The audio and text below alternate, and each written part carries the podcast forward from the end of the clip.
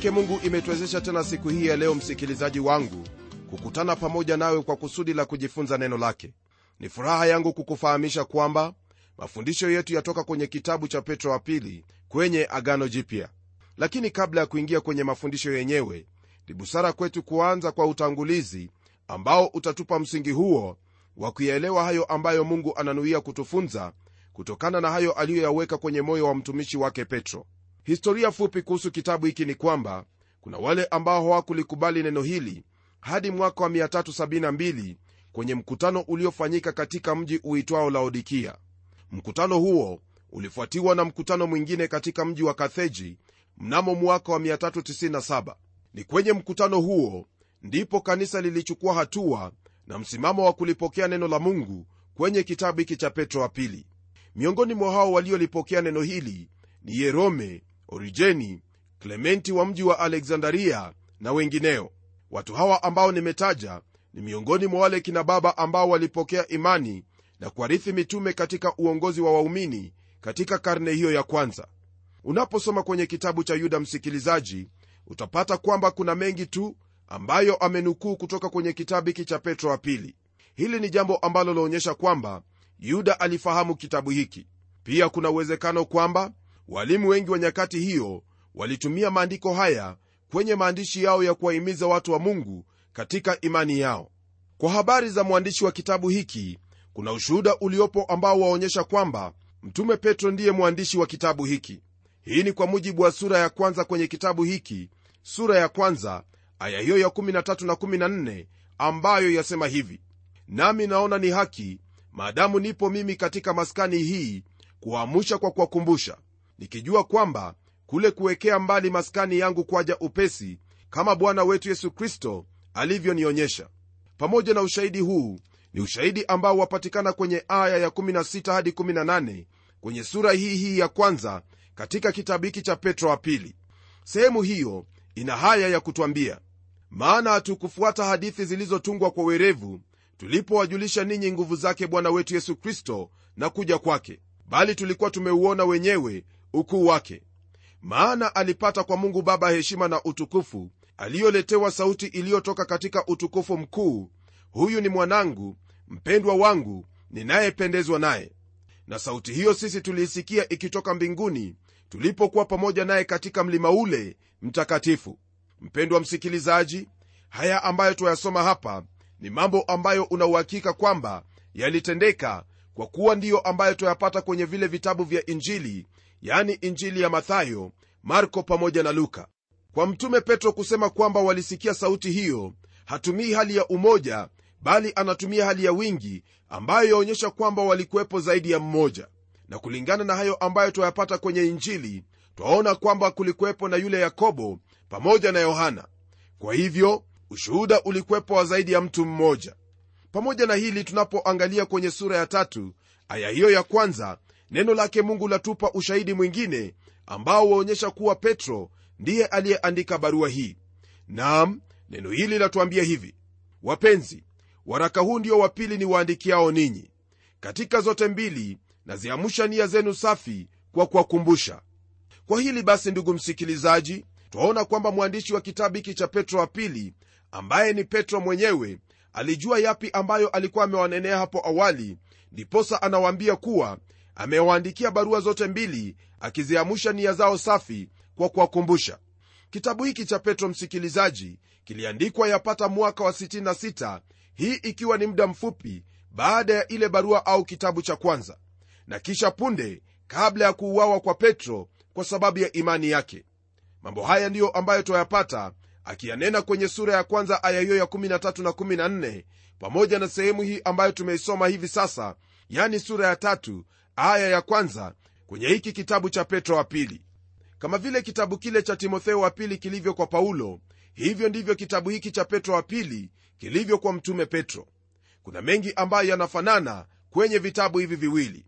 Hasa lile ambalo lipo kwenye vitabu hivi viwili ni kuhusu onyo kwa hao ambao ni waumini au wapitaji katika safari hii ya imani kuhusu ukengeufu uliokuwa ukinukia wakati huo lakini sasa umetufikia kwa kiwango kile ambacho kilionekana kama wingu kimo cha mkono wa mwanadamu leo hii ni kama kisulisuli ambacho chatishia ulimwengu wote. Kwa hili hata kabla ya jambo lolote kutokea petro anawatahadharisha kuhusu mafundisho ya uongo ambayo walimu wa uongo watakaojitokeza watajaribu kuwapotoza waumini. Kumbuka msikilizaji paulo kwenye kitabu cha timotheo wa pili aliwatahadharisha waumini kuhusu mambo kama haya hasa kutoka kwa waumini wenzao unaposoma kwenye vitabu hivi viwili yani kitabu cha timotheo wa pili na hiki kitabu cha petro wa pili utapata kwamba waandishi hao walikuwa na furaha mioyoni mwao licha ya kuwa bwana alikuwa amewaonyesha kuwa watakufa hivi karibuni. Hayo ndiyo ambayo twayaona kwenye kitabu cha petro wa pili sura ya kwanza aya hiyo ya 13 na 14 ambayo tumesoma tayari na kisha kwenye kitabu cha timotheo wa pili sura ya 4 aya hiyo ya 6 hadi 8 ambayo ina haya ya kutwambia kwa maana mimi sasa namiminwa na wakati wa kufariki kwangu umefika. Nimevipiga vita vilivyo vizuri mwendo nimeumaliza imani nimeilinda. Baada ya hayo nimewekewa taji ya haki ambayo bwana muhukumu mwenye haki atanipa siku ile. Wala si mimi tu bali na wote pia waliopenda kufunuliwa kwake. Kwa maneno yake paulo mwenyewe alisema kwamba alifahamu kuwa wakati wa kufa kwake ulikuwa umekaribia. Mwendo alikuwa ameukamilisha alikuwa amepiga mbio katika maisha haya lakini sasa wakati ulikuwa umewadia ambapo ilikuwa ni lazima aondoke. Alikuwa amepigana vita vizuri vya imani na kumaliza vyema kwa kuwa imani hiyo alikuwa ameilinda na kuitunza. Na katika hili anasema kwamba mbele yake aliona taji hiyo ya haki ambayo iliyowekwa siyo kwake peke yake bali pia kwa kila mmoja ambaye anapenda kufunuliwa kwake bwana yesu kristo. Rafiki yangu haya ambayo tunayaona kwenye maisha ya kumalizia ya paulo ndiyo tutakayoyapata kwenye maisha yake petro kwenye kitabu hiki chake cha pili licha ya mauti ambayo yalikuwa yakimsubiria wakati ule. Hawa watumishi wa mungu yani mtume petro na mwenzie paulo kutokana na hayo ambayo walifunuliwa na mungu kuhusu yatakayotokea baada ya wao kuondoka walifanya hima kuimarisha kanisa au waumini kwa kuwahimiza wayafuatilie maandiko. Maandiko ndiyo kinga ya pekee msikilizaji wangu dhidi ya ukengeufu ambao utaupata ulimwengu. Na kama vile ilivyokuwa wakati huo kweli hii ambayo mitume hao walifunuliwa ndivyo ilivyo leo hii katika kizazi chetu. Mwenzangu kama vile ambavyo sihitaji kukuelezea zaidi wafahamu kwamba kuna mafundisho mengi tena ya uongo ambayo yanasambaa kote ulimwenguni fahamu kwamba wote wanaofunza haya wanatumia neno la mungu au wanadai kwamba mungu amewanenea. Na zaidi ni kwamba wanatumia maandiko haya matakatifu kutafsiri maandiko visivyo na kwa njia hiyo kuwapotosha wengi kama vile wao wenyewe wamepotea. Usalama wako rafiki yangu huu katika kulisoma neno la mungu ili likuongoze katika bahari hii ya walimwengu waliochanganyikiwa kuhusu kweli halisi ambayo hasa yapatikana katika biblia. Biblia ndiyo kinga yako siku zote maishani mwako. Kama vile ambavyo nimesema hapo awali hiki kitabu cha petro wa pili ni mojawapo ya ngao ulizo nazo za kujikinga kutokana na hilo ambalo laweza kukushawishi vinginevyo. Hali ambayo twaiona katika vitabu hivi viwili yani kitabu cha petro wa pili na timotheo wa pili yaeleza viwavyo utofauti uliopo kati ya kitabu cha petro wa kwanza na kile kitabu cha petro wa pili. Utofauti uliopo ni mkubwa sana kama vile kitabu cha warumi ni tofauti na hicho kitabu cha timotheo wa pili. Kwenye kitabu hiki kuna hiyo hatari ya ukengeufu ambayo yatishia imani. Je tutakabiliana na hali hii kwa njia gani? Mtume petro analojibu kwa swala hilo nalo ni kuwa na maarifa. Ndugu yangu hakuna njia ya kukabiliana na hali hii siyo kwa imani katika kristo tu wala siyo kwa kumwamini bali pamoja na haya yote ni lazima kumjua kristo. Hili hasa ndilo ambalo bwana wetu yesu kristo katika maombi yake kwenye kitabu cha injili ya yohana sura ya 17 aya hiyo ya tatu alisema maneno yafuatayo. Na uzima wa milele ndio huu wakujue wewe mungu wa pekee wa kweli na yesu kristo uliyemtuma. Rafiki yangu ni lazima kumjua yeye na siyo habari zake tu au kumhusu maana unapomjua huo ndio utakaokuwa msingi wako wa kukabiliana na ukengeufu au lolote lile ambalo laweza kukushawishi kuiacha imani. Kwa sababu hiyo basi ningelipenda kukwambia kwamba mada kuu ya kitabu hiki siyo tu kuhusu ukengeufu bali lajumuisha ulinzi wetu dhidi ya hayo yote yaliyo kinyume ya imani yetu katika kristo. Jambo kuu hapa ni kwamba ni lazima kumjua kristo au kuwa na maarifa ya kristo huenda jambo hili ambalo nimelisema lazusha swali katika moyo wako kwamba haya yote yatawezekana vipi. Niruhusu nikuambie hivi kwamba haya yote yanawezekana kwa neno la mungu peke yake. Yani neno hilo la uhakika la kinabii kama vile ambavyo neno lake bwana latuambia kwenye kitabu cha webrania sura ya kwanza aya hiyo ya kwanza hadi nne ambayo yasema hivi. Mungu ambaye alisema zamani na baba zetu katika manabii kwa sehemu nyingi na kwa njia nyingi mwisho wa siku hizi amesema na sisi katika mwana aliyemweka kuwa mrithi wa yote tena kwa yeye aliufanya ulimwengu. Yeye kwa kuwa ni mng'ao wa utukufu wake na chapa ya nafsi yake akivichukua vyote kwa amri ya uweza wake akiisha kufanya utakaso wa dhambi aliketi mkono wa kuume wa ukuu huko juu.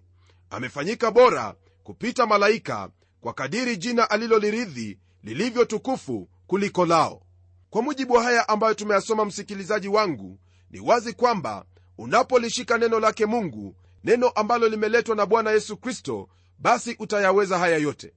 Elewa hili ndugu msikilizaji kwamba maisha ya kikristo siyo tu kuzaliwa mara ya pili bali ni kukuwa ndiposa andiko lililo maalum kwenye kitabu hiki ni aya ya18 kwenye sura ya tatu ambayo yasema hivi lakini kuweni katika neema na katika kumjua bwana wetu na mwokozi yesu kristo utukufu una yeye sasa na hata milele. Tunapoendelea kuangalia utangulizi wa kitabu hiki msikilizaji kuna mambo ambayo ningelipenda kukwambia kwamba mada ya kitabu hiki inahusisha maneno ambayo petro ameyatumia mara kwa mara. Baadhi ya haya ni neno thamani ambalo limetumika mara mbili kwenye sura ya kwanza hii ikiwa ni pamoja na neno hilo imani lakini neno ambalo limetumiwa sana na mtumishi huyu ni neno hilo maarifa au ufahamu au kujua. Nalo hili limetumika mara 16 yakiambatana na maneno mengine ambayo yana maana karibia sawa. Kwa kifupi hebu nikupe muktasari wa hayo ambayo twatarajia kujifunza kutoka kwenye kitabu hiki. Kwenye sura ya kwanza kwanzia aya ya kwanza hadi 14 tutashughulika na jinsi ambavyo neema ya kikristo huleta hakikisho hasa hii ikiwa ni kwa njia hiyo ya kumjua bwana wetu yesu kristo katika ukamilifu. Kisha kwenye aya ya 15 hadi 21 kwenye sura hii ya kwanza tutaona jinsi ambavyo mamlaka ya maandiko yanashuhudiwa kwa sababu ya unabii uliotimia. Maandiko hayo mwenzangu ndiyo yatakayotupa mwanga ili tumtii mungu wakati wowote wa ambapo twakabidhiwa na shida hiyo ya ukengeufu. Kisha kwenye sura ya pili tutaona na kujifunza jinsi ambavyo ukengeufu au imani isiyo ya kweli italetwa na hao walimu wa uongo. Hili ni jambo ambalo kanisa lafaa kujitahadhari kwayo yani hao walimu wa uongo. Kumbuka kwamba wewe muumini ndiwe sehemu ya kanisa na hivyo ni lazima uwe macho kuhusiana na jambo hili. Nayo sura ya tatu kwanzia aya ya kwanza hadi nne tutajifunza kuhusu kurudi kwake bwana yesu kristo. Hii hasa ikiwa ndilo jaribio kwa hao ambao wamefuata njia ya ukengeufu. Kisha kwenye aya ya tano hadi 13 tutajifunza kuhusu mpango wa mungu kwa ulimwengu. Kwanza ni huo ulimwengu uliopita ulimwengu uliopo na ule utakaokuwepo. Na mwisho kabisa kwenye aya ya 14 hadi 18 tutaona himizo ambalo lipo kwa wale ambao wamemwamini bwana yesu kristo kama bwana na mwokozi wa maisha yao. Himizo hilo hasa lotokana na huo ufahamu wa kujua mpangilio wake mungu kuhusu ulimwengu ambao unamfanya muumini kukuwa katika kumjua bwana wetu na mwokozi wetu yesu kristo. Baada ya kuona huo utangulizi ndugu msikilizaji naamini kwamba u tayari kabisa naamini kwamba u kabisa kuingia katika mafundisho yanayotoka kwenye kitabu hiki cha petro wa pili. Nam neno lake mungu latuambia hivi kwenye aya ya kwanza katika sura ya kwanza ya hiki kitabu cha petro wa pili simoni petro mtumwa na mtume wa yesu kristo kwa wale waliopata imani moja na sisi yenye thamani katika haki ya mungu wetu na mwokozi yesu kristo. Mara tunaposoma neno hilo thamani ni dhahiri kwamba haya ni maandishi ya mtume petro. Sababu ikiwa ni kwamba mtume petro kwenye kile kitabu chake cha kwanza alilitumia neno hili mara nyingi. Ni kama vile kuangalia jinsi ambavyo mtu huyaandika maandishi yake na kutambua kwamba ni fulani ndiye ameandika barua hii au maneno yale. Tofauti na jinsi alivyoanza kuandika ile barua yake ya kwanza kwenye barua hii ya pili anatumia majina yake yote yani simoni petro. Kwenye ile barua au kitabu cha kwanza alitanguliza jina moja tu yani hilo jina la petro. Simoni ni hilo jina ambalo wazazi wake walimpa alipozaliwa lakini petro ni jina ambalo bwana yesu kristo alimpa lenye maana ya jiwe. Majina haya mawili ndiyo anayatumia kwenye kitabu hiki. Jina hilo simoni lina maana ya hicho kilicho dhaifu nalo petro lina maana ya hicho kilicho na nguvu kama jiwe au mwamba ulivyo. Na unapoyatazama maisha ya petro kwa hakika hapo awali alikuwa mtu dhaifu katika njia nyingi hata kwa kiwango cha kumkana huyo aliyempenda. Lakini baada ya siku hiyo ya pentekoste roho wa mungu alipomjia mtu huyu alibadilika na kuwa kama mwamba hakutikiswa na kuyumbishwa tena kama vile ilivyokuwa hapo awali. Na kwenye kitabu hiki tutaona jinsi ambavyo atasimama wima na kwa furaha kutazamia mauti bila hofu yoyote kwa sababu ya imani yake katika kristo. Mtume petro anajijulisha kwa waumini hawa kwamba yeye ni mtumwa na mtume. Mtu huyu hajiinui kwa vyovyote vile katika kanisa kulingana na haya majina ambayo anayatumia. Pamoja na hili twaona kwamba hakujiona kuwa bora kuliko wale mitume wengine bali alikuwa ni mmoja wao. Baada ya kujijulisha kama vile ilivyokuwa desturi za uandikaji barua wakati ule anawageukia hao ambao anawaandikia na kuambia kwamba wao wamepokea imani kama wao. Imani hii mwenzangu ni imani ambayo huleta uokovu imani iliyo katika yesu kristo hii ikiwa ni pamoja na kweli hiyo yote ambayo twajifunza ili tuyatende mapenzi yake. Kwa maneno mengine alikuwa akisema kwamba wao wamepokea imani kwa hivyo ilikuwa ni jukumu lao kufanya hilo ambalo lawapasa kama vile ambavyo imani yawafundisha.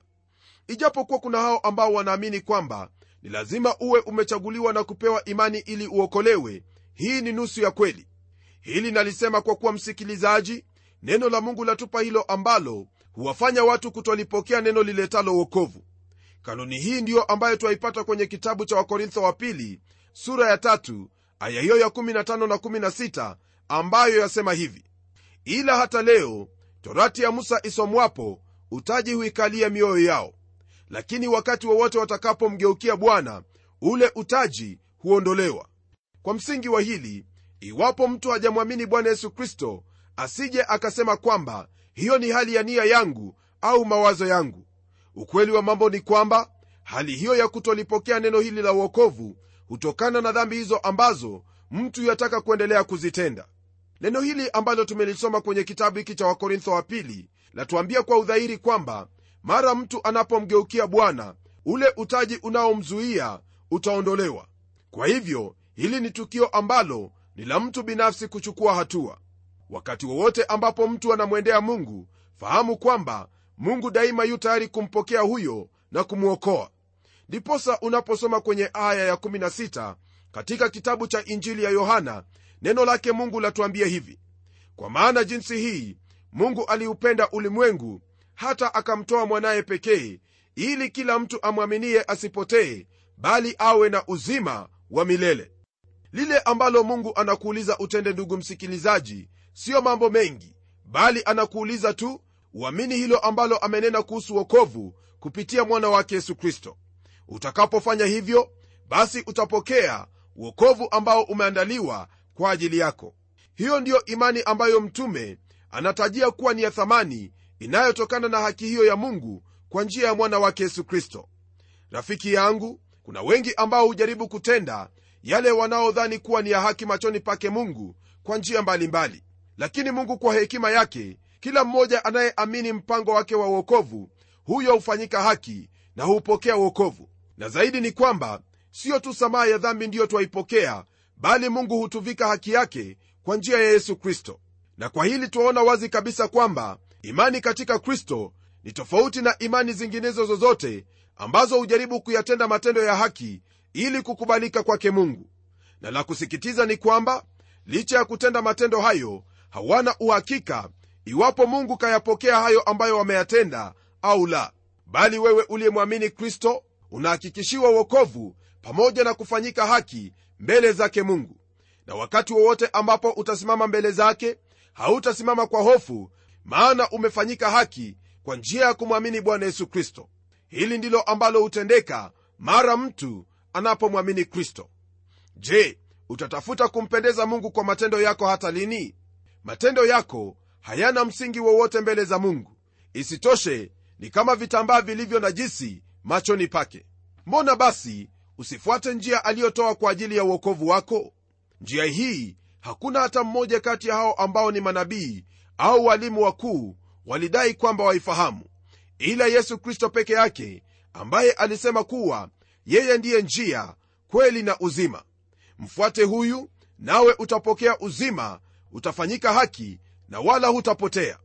Mungu akupe neema ya kutambua kweli hii ili upokee haki hiyo ambayo yatokana kwa imani katika kristo yesu.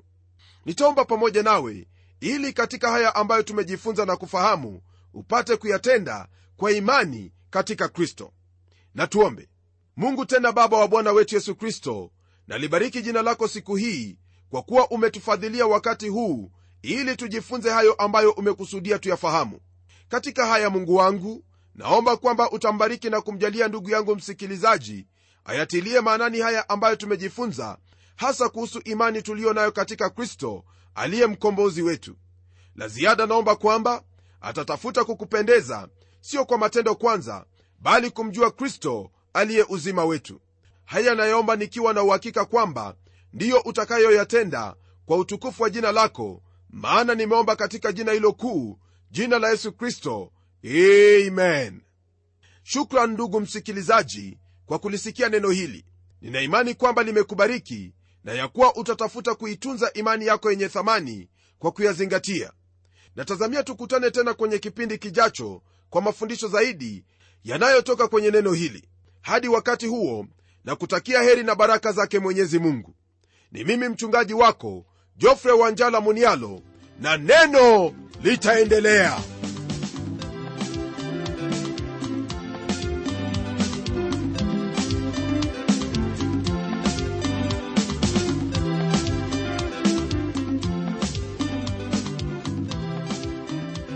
matumaini yangu ya kwamba umebarikiwa na hilo neno la bwana na ikiwa una swali au pengine ungependa kuinunua kanda ya kipindi hiki ambacho umekisikiza leo hebu tuandikie barua ukitumia anwani ifuatayo kwa mtayarishi kipindi cha neno transworld radio. Sanduku la posta ni 21514 nairobi kenya na hadi wakati mwingine ndimi mtayarishi wa kipindi hiki pamela omodo nikikwaga nikikutakia mema leo. Neno litaendelea